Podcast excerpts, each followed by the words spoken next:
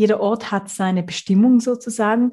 Und hier ist es wirklich ein Leben, das ich natürlich noch mehr an die Natur anbinden kann. Vor allem aber auch ein Leben, das ähm, sehr viel, wie du es schön sagst, Luft nach oben gibt. Das heißt, ich habe wirklich den Eindruck auch, dass ich jetzt persönlich als Monika Schmiederer hier viele Entwicklungsaufgaben leben kann, die mir an anderen Orten vielleicht nicht so gegeben wären. Luft nach oben.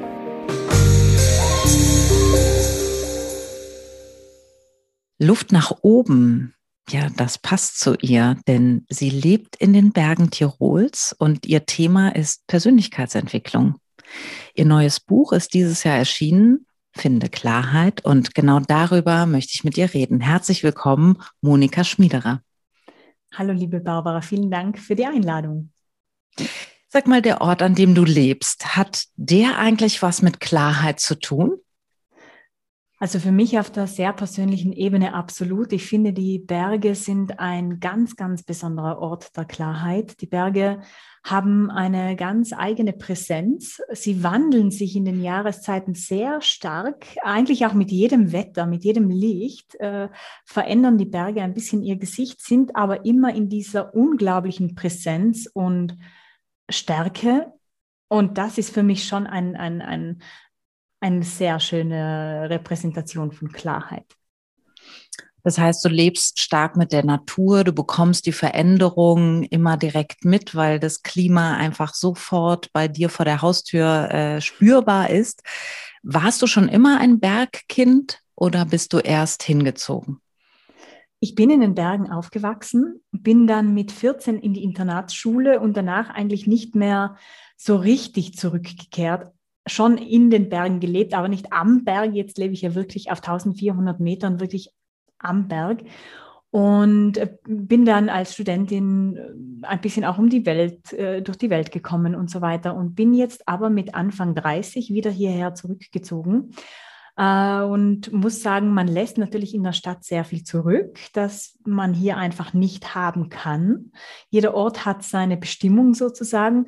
Und hier ist es wirklich ein Leben, das ich natürlich noch mehr an die Natur anbinden kann. Vor allem aber auch ein Leben, das ähm, sehr viel, wie du es schön sagst, Luft nach oben gibt. Das heißt, ich habe wirklich den Eindruck auch, dass ich jetzt persönlich als Monika Schmiederer hier viele Entwicklungsaufgaben leben kann, die mir an anderen Orten vielleicht nicht so gegeben wären. Da sind wir direkt ähm, zum Tor der Klarheit. Wir stehen in den Startlöchern und ich habe gedacht, warum machen wir zwar jetzt nicht eine Bergwanderung? Lass uns doch mal losgehen und äh, gedanklich dahin ähm, wandern, wo der Ursprung deiner Reise ist. Also wie kam es zu dem, was du heute machst? Du bist Autorin, du bist Speakerin, du bist Coach. Und ähm, ja, was war der Ursprung deiner Reise? Wo ging sie los? Also ich würde sagen, ich bin als Autorin geboren und mhm. hatte wirklich begonnen dann mit sieben Jahren, acht Jahren täglich zu schreiben in so kleine Tagebücher. Und das hat mich mein Leben lang begleitet als äh, Schülerin dann bis zu 15 Seiten. Ich habe über 20-seitige Briefe an meine Freundinnen verschickt und solche Sachen. Also das Schreiben war wirklich jeden Tag präsent und hat mich auch durch alle Höhen und Tiefen begleitet. Das Schreiben war immer mein Zuhause.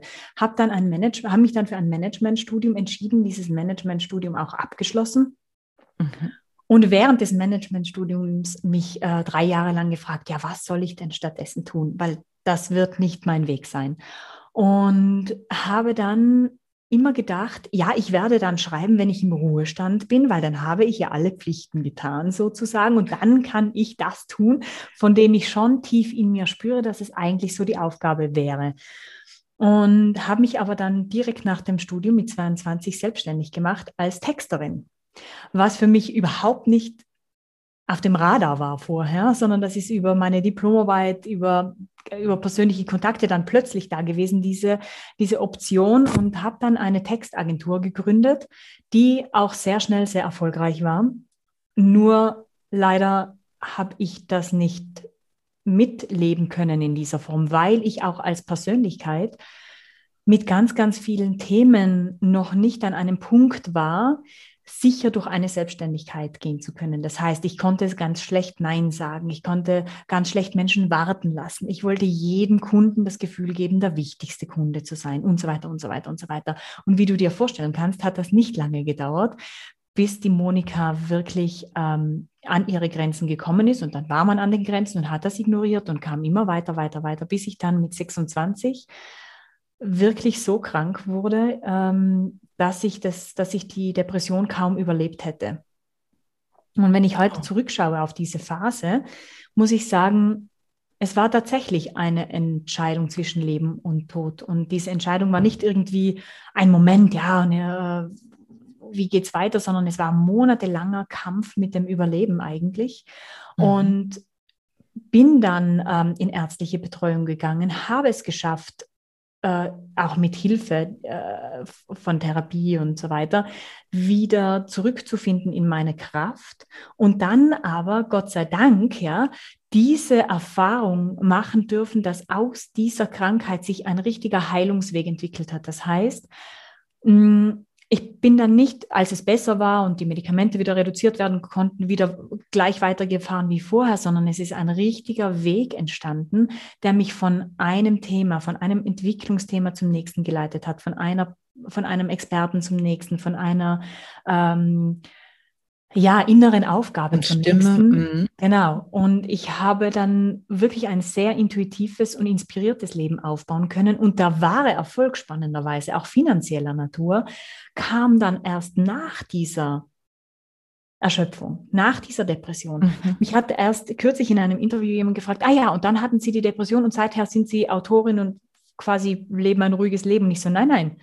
Der wahre Erfolg, auch die großen Umsätze, die tollen Kunden kamen danach, weil ich danach mit anderen Regeln weitergespielt habe und mein Wissen, meine Erfahrungen, meine ähm, Erkenntnisse auch und die Inspiration, die einfach äh, ja auch ins Leben gekommen ist, die teile ich eben in meinen Büchern und Vorträgen und Urlauben, alles, was ich anbiete.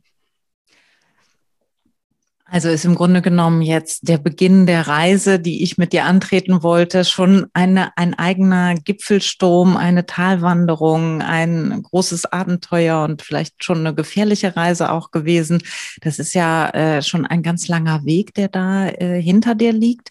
Jetzt hast du das aktuelle Buch äh, veröffentlicht, Finde Klarheit. Und als ich den Titel so angeschaut hat, habe ich mich gefragt, ähm, ist es nicht eher ein Loslassen von? Also geht es nicht eher ums Loslassen als ums Finden? Wenn natürlich die Tasche, mit der wir aufbrechen, um etwas zu finden, randvoll ist, dann können wir den schönsten Diamanten finden, den es gibt auf dieser Welt. Wir werden ihn nicht nach Hause tragen können. Also natürlich gilt es loszulassen, um was Neues integrieren zu können. Und das Buch, die sieben Regeln, die auf diesen Weg der Klarheit im Buch anleiten, die sind immer beides. Die sind immer ein, ein Loslassen, ein Desillusionieren, ein, ähm, ein Erkennen, ein Wachwerden, ein Neuwahrnehmen, mhm. um dann Platz zu haben, um dann die Wahrnehmung offen zu haben für das, was stattdessen vielleicht da sein kann in unserem Leben und uns dann eben wieder weiterbringt. Diese sieben Regeln, die du aufstellst, ähm, wo kommen die jetzt her? Sind das ähm, gewachsene Wahrheiten aus deiner Reise? Ist das aus der Psychologie begründet? An was hast du dich orientiert, als du dieses Buch aufgesetzt hast? Also ich habe für die Inhalte dieses Buches im Grunde gesammelt seit 2011 wirklich gearbeitet daran, das runterzubringen auf die Essenz dessen, was ich teilen möchte. Ähm, habe ich vier Jahre gebraucht und es zu schreiben hat ein Jahr gedauert. Das heißt, es fließen wirklich sehr, sehr viele äh, Gedanken in dieses Buch ein und es ist ein, für mich ein, ein, ein Buch, das sehr, sehr viel auf Inspiration beruht. Viele äh, Texte, viele Worte, die in diesem Buch zu finden sind, sind natürlich auch ein bisschen größer als ich. und das soll aber auch so sein. Ja, das ist ja die, die, äh, die, die wahre Aufgabe meiner Meinung nach von uns Autoren, dass wir uns bemühen, so sehr in der Anbindung zu sein, so sehr in der Kreativität angekommen zu sein, dass wir auch etwas schaffen können, das ein bisschen größer ist, als wir selbst sind. Und es fließen verschiedene ähm, Richtungen ein. Es fließen ähm, eben äh, psychologische Aspekte ein, es fließen systemische Aspekte ein, es fließen Aspekte ein aus ähm, aus alternativen Heilmethoden, es fließen Aspekte ein aus, aus der Schreibpraxis, aus der Kreativpraxis. Und ich begleite das Buch auch mit Audio-Downloads. Das heißt, jeder, der sich wirklich auf diesen Weg der Klarheit einlassen möchte, kann auch über Audio-Downloads äh, noch zusätzlich in die Tiefe gehen und die Übungen praktizieren und das wirklich zu seinem machen. Jetzt klingt ja sieben nicht so viel und ich würde dich ja am liebsten fragen, kannst du sie nicht mal eben sagen, die sieben Regeln? Aber das wirst du wahrscheinlich jetzt nicht tun, aber vielleicht verrätst du uns eine. Also wir beginnen diesen Weg der Klarheit bei Regel Nummer eins, du musst nicht mehr müssen. Und da geht es wirklich darum, also ich versuche wirklich da anzufangen, wo wir alle anfangen sollten, nämlich in der Basis, im Fundament, weil in der ganzen äh, Ratgeber oder auch Sachbuchszene, wenn es darum geht, erfolgreich zu werden, erfüllt zu leben, gibt es ja ganz viel Werbung damit, deine Berufung zu finden oder zum Traumleben in drei Wochen. Und wir wissen, dass das eine Illusion ist. Ja, mhm. natürlich kann es große Aha-Momente geben. Natürlich kann es ähm, Texte geben, die uns so tief berühren, dass wir nachher nicht mehr dieselben sind wie vorher. Aber im Grunde ähm, ist es so, dass wir eine Reise idealerweise am Start beginnen. Und die Berufung ist beispielsweise dann erst ein Thema ab Regel Nummer 5, sei der Bogen und der Pfeil. Und die Krönung des Buches ist dann Regel Nummer 7, gehe den höheren Weg. Und dazwischen ist es eine, eine Spur, die wir dann, der wir dann folgen können, wenn wir bereit sind, in uns selber in neuer Ehrlichkeit zu begegnen. Und das ist so das Wichtigste und das verbindende Element zwischen all diesen Regeln, dass wir nur zur Klarheit kommen können und die Klarheit dann auch nur halten können, wenn wir mal primär bereit sind, von dieser enormen Außenorientierung unserer Zeit wieder zurückzugehen zu einer Orientierung in uns und dort aber dann mit Ehrlichkeit uns selbst zu betrachten und auch nicht ständig vor unserer eigenen Verantwortung und vor unserer eigenen Stärke zu flüchten, warum auch immer. Und diese Frage, warum man das vielleicht tut, die wird auf ebenfalls sieben verschiedene Arten und Weisen reflektiert und betrachtet. Mhm. Also der klare Blick nach innen und auch vielleicht mit mehr Ehrlichkeit dem zu begegnen, was da ist. Und das können ja, im ersten Augenblick denken wir dann vielleicht, das sind unsere Schwächen, aber du sagst es ja auch selbst gerade, vielleicht sind es auch unsere Stärken, vor denen wir manchmal flüchten.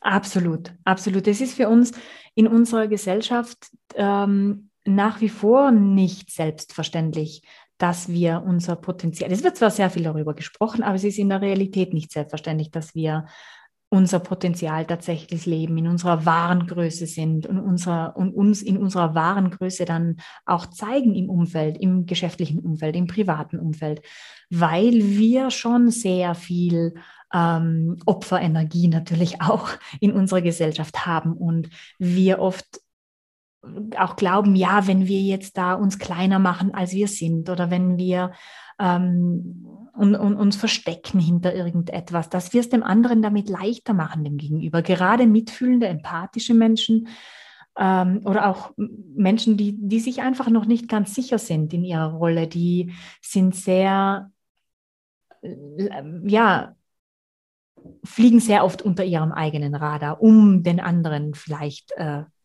nicht vor den Kopf zu stößen oder, oder wie auch immer.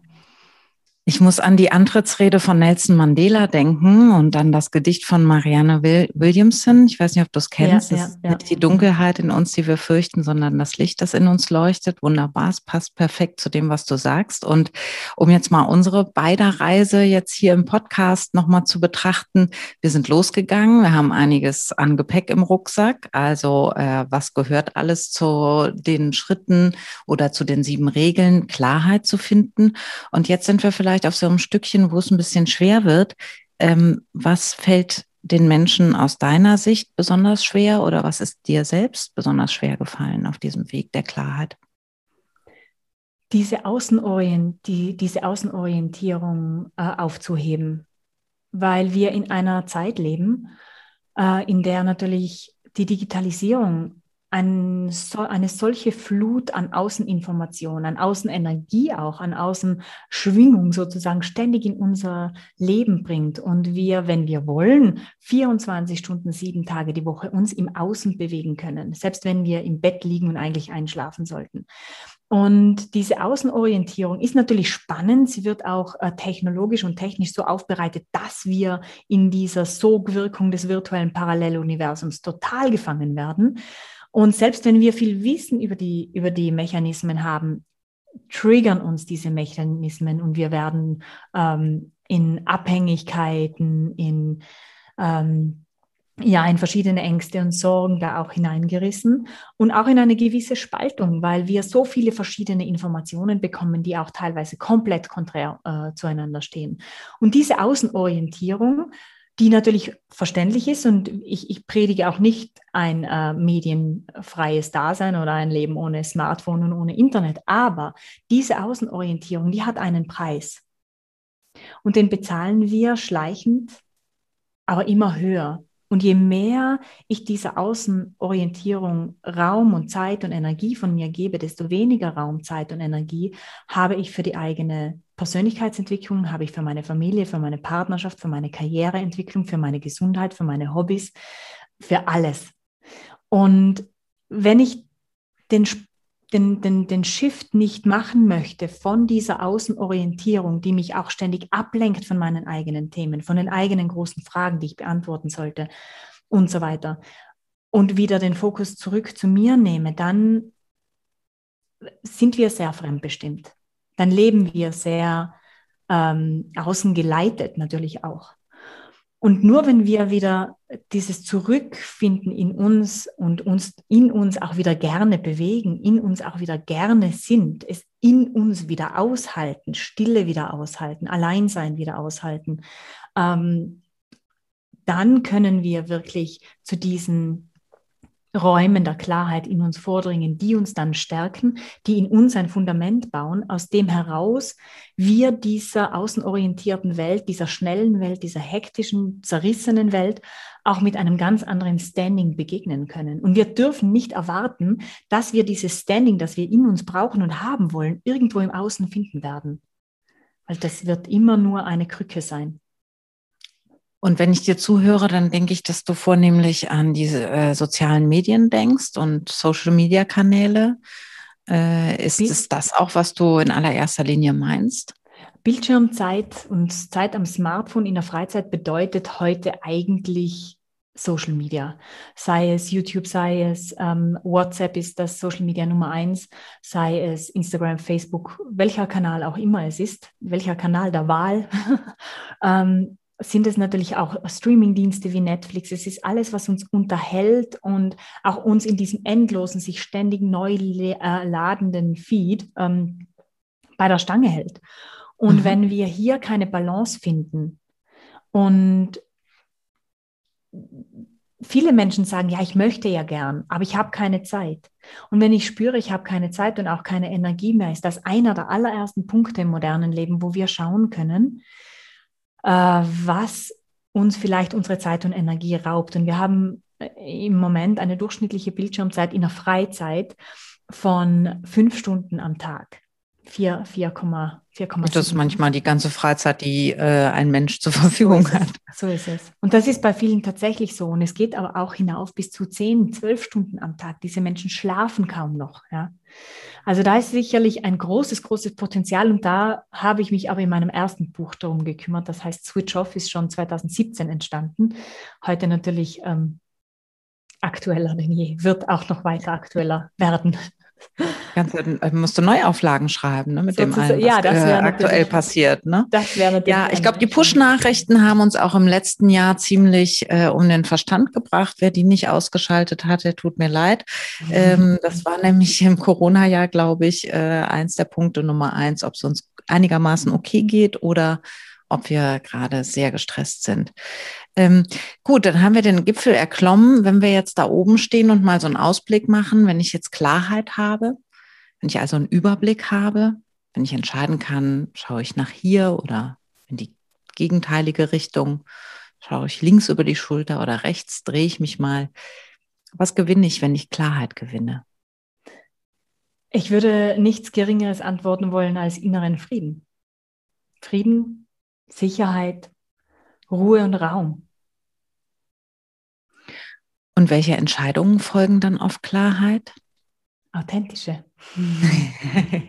authentische Entscheidungen und authentische Entscheidungen, äh, authentische Ziele entstehen aus Klarheit und mhm. aus authentischen Zielen, die nicht fremdbestimmt sind, die nicht irgendeiner Nebenabsicht folgen oder irgendetwas reproduzieren wollen, was wir im Außen bei jemand anderem gesehen haben, was vielleicht für uns auch cool wäre, sondern etwas, das tatsächlich ähm, uns entspricht. Und dann entstehen daraus auch authentische Ziele. Und wenn wir authentische Ziele haben und authentische Ziele verfolgen, kommen wir auch zu erfüllenden Erfolgen und erfüllenden Erlebnissen. Und wenn ich heute spüre, ich habe keine erfüllende, erfüllenden Erlebnisse und selbst wenn ich dieses Ziel erreicht habe, fühle ich mich dann am Punkt des Erreichens nicht gut, dann war Voraussicht vermutlich am, am, am Start des Weges die Klarheit nicht wirklich gegeben. Und das Ziel war nicht authentisch. Und das ist eine Fingerspitzenarbeit, ist eine sensible Wahrnehmungsarbeit, die wir da mit uns selber leisten können. Und ich glaube einfach, es gibt keinen kostbareren oder wertvolleren Weg, den wir als Mensch äh, gehen können, als den wirklich uns selbst kennenzulernen und uns die Aufgabe zu stellen, zur, zum, zum kraftvollsten und selbstwirksamsten Ausdruck von dem zu werden, was wir sind und was wir so mitgebracht haben hierher. Ähm, wenn ich mich dann entscheide für den Abstieg und äh, auf dem Gipfel schön die Klarheit hatte, ich kann das Bild noch nicht loslassen mit der Bergwanderung von uns beiden, wie du merkst, äh, dann ähm, habe ich mich ja bewusst entschieden für das, was da ist und nicht vielleicht den, bin vielleicht gar nicht im Weg gegangen, wo jetzt gerade alle hinrennen oder äh, wo Halligalli war oder wo es jetzt erstmal schick aussah, sondern ich habe mich halt dann einfach für das entschieden, ähm, wo ich jetzt hingehen will. Und was ich ganz schön finde bei der Idee der Bergwanderung ist ja, dass letztendlich der Aufstieg, darauf kannst du nicht mehr zurückschauen. Also das liegt ja in unserem Rücken ich kann zwar noch Richtung Gipfel gucken, wo die Klarheit herkam, aber den ähm, vielleicht auch steinigen Aufstieg, den wir gemacht haben, den können wir gar nicht mehr sehen. Den können wir, den tragen wir natürlich in uns, aber wir können nicht mehr wirklich zurückschauen. Und dieses nach vorne gerichtet sein und zu gucken, ähm, was ist da jetzt, was auf mich wartet, das ist ja letztendlich auch so der Ausblick auf unser Leben. Das finde ich ganz schön.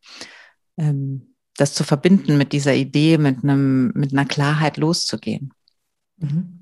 Ich musste das jetzt noch sagen, um mein Bild rund zu kriegen. Das ist auch schön. Aber wenn wir tatsächlich mal auf einem Berg waren, ganz oben in der Realität, und wir steigen wieder ab, dann ist das Absteigen nicht minder anstrengend als das Aufsteigen. Für viele sogar ja. ist der Abstieg wesentlich schwieriger als der Aufstieg. Und ich glaube, das ist auch etwas, das wir ähm, gerade im Bereich Persönlichkeitsentwicklung oder äh, nicht vergessen dürfen. Der Abstieg kommt auch wieder. Das heißt, wenn ich diesen Moment der Klarheit, diese Phase der Klarheit hatte, dann drängt das Leben in der Natur des Lebens an sich mich dazu weiterzugehen, abzusteigen, wie du es jetzt nennst, und dann irgendwo nach einem Tal oder einem Fluss oder was ich da unten dann queren muss, wieder hinauf. Und dementsprechend gibt es zum Beispiel äh, Regel Nummer 6, passiere dein Nadelöhr. Denn wir werden immer wieder absteigen. Wir werden immer wieder an einem Flussbeet stehen und uns denken, ja, und jetzt, wie, wie komme ich denn da jetzt durch? Und dann hinten wieder rauf und wir sehen den nächsten Berg. Und das ist richtig so. Wenn wir erwarten, dass wir einmal einen Gipfel hatten und dann den Rest des Lebens selig äh, vor uns äh, hin im Alltagszen leben, dann sind wir ja ohnehin schon gescheitert. Das ist eine Illusion und die Illusionen beispielsweise, denen widmen wir uns in Regel Nummer zwei, bestelle deinen Acker. Ja, wir sind in einer illusionsverseuchten Welt. Und wenn wir uns da anhaften an, ja, und dann ist alles flockig, dann mhm. werden wir immer und immer und immer wieder das Gefühl haben, wir haben versagt, wir haben es nicht verstanden, aber die erklären das doch so nett. Warum mhm. funktioniert das für mich nicht? Es funktioniert. Es ist normal, dass diese Wellen da sind und wir sind als Menschen angehalten, diese Wellen zu gehen, diese Berge hoch und runter, weil die Spur, das Leben an sich das so vorsieht. Das Wachstum und in dem Wachstum die Heilung ist die Aufgabe. Ich kann dem nichts hinzufügen. Ich mache einen Punkt und eine kleine Pause und würde dir gerne die Frage stellen, die ich allen meinen Gästen stelle im Podcast. Luft nach oben, Raum für Entwicklung. Ähm, wer oder was hat dir Luft nach oben verschafft in deinem Leben? Die Spiritualität. Die Spiritualität, die Anbindung, die, den spirituellen Zugang zur Kreativität und ja, zur Inspiration. Ich danke dir sehr, dass du hier warst und dass du ähm, Ideen für Klarheit mitgebracht hast. Und ja, das Buch ist erhältlich im Knauer Verlag erschienen. Ähm, Finde Klarheit, sieben Regeln dafür. Du hast äh, fast alle benannt. Wir haben genau zugehört. Vielen Dank für deine Zeit, liebe Monika, und alles Gute für Auf dem Berg. Ich danke dir. Ich hoffe, wir gehen vielleicht tatsächlich mal irgendwo hoch und wieder runter. Wäre ja schön. Ja, sehr gern. Ich komme gern mal nach Tirol. Ich habe auch ein Zitat mitgebracht und würde gerne mit den letzten Worten, also äh, schließen dieses Gespräch mit dir mit den Worten von Reinhold Messner. Die Berge, die es zu versetzen gilt, sind in unserem Bewusstsein. Luft nach oben. Ein Ventilator bei Windstille Inspiration für Zeiten der Veränderung.